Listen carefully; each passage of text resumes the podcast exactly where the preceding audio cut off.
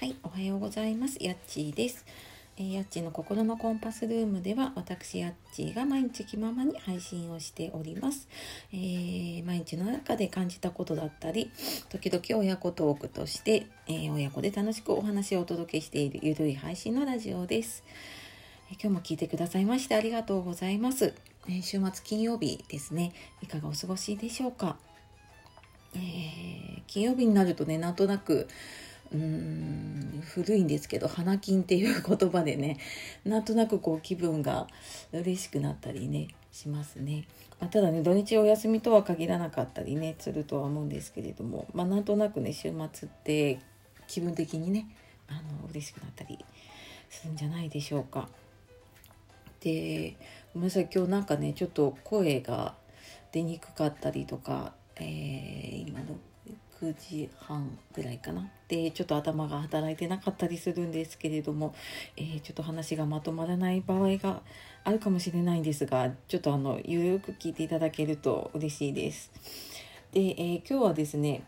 えー、っと今日あの6月12日は恋人の日っていうね記念日らしいんですね。え、これ私も 今朝知りました。であのまあ、それにちなんでねえー、まあ、恋人の日、まあ、あなたの恋あなたにとっての恋人って何とか、まあ、ちょっとその話でもしようかと思っておりますので、えー、最後までお付き合いください。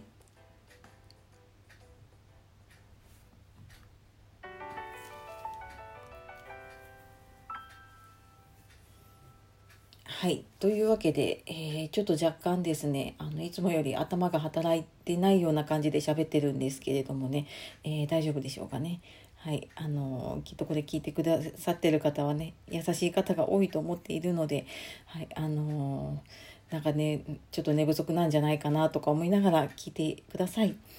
で、えー、恋人の日ですねって知ってました？なんか恋人の日ってあるんだなっていうのね。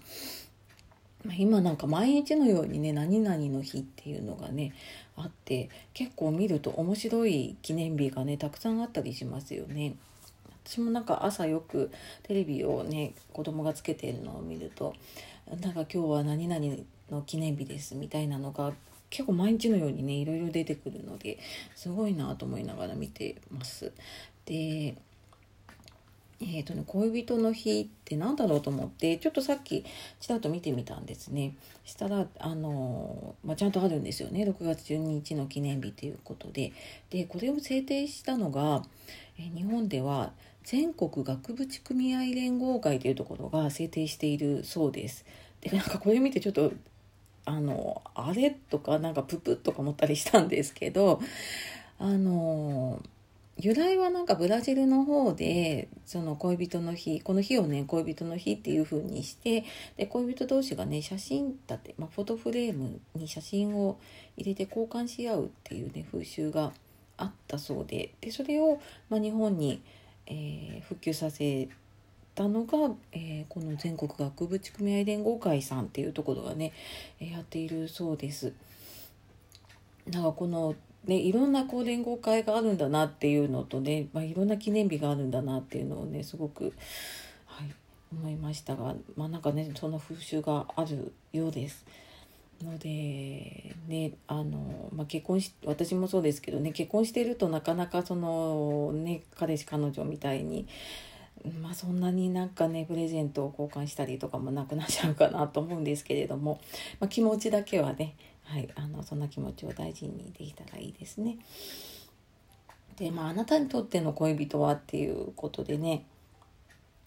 うんなんか恋人っていうと、うんまあ、彼氏彼女とかってなっちゃうんだけれどもなんか大事な人とかね大事なものはってなった時になんかどどんなものが浮かびますか？ねあのまあ、家族だったり、まあ、家族の中でも子供だったり。で、まあ、仕事が恋人っていう方もね、ま、たまにいらっしゃいますしね。であとはもうあの自分が大好きっていう人とかね。あのいろんな方がいて。でまたどれも別にあの違ってて、まあ、どれもいいと思います私は。うん、その人にとってのね大事なものって本当になんかその人にとってはすごい一番なものだし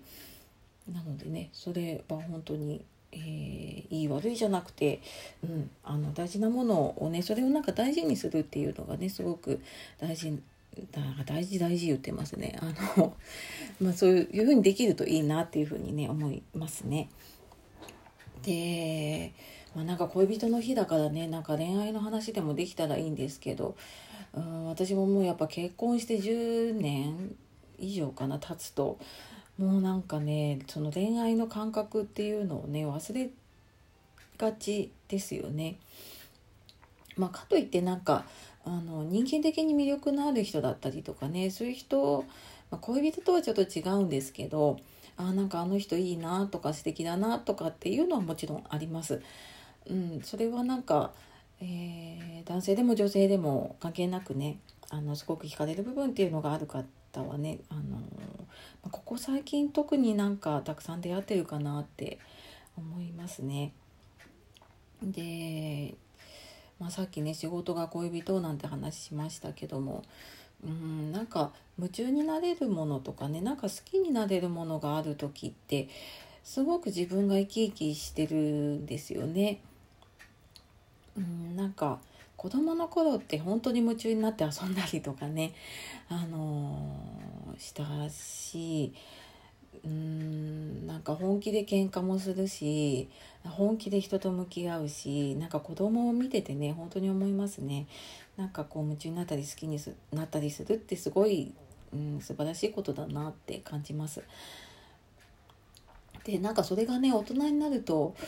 うんまあ、いい意味でも悪い意味でもいろんなフィルターがねかかってきちゃってやっぱり本当に好きなものにこう一直線に行くっていうのが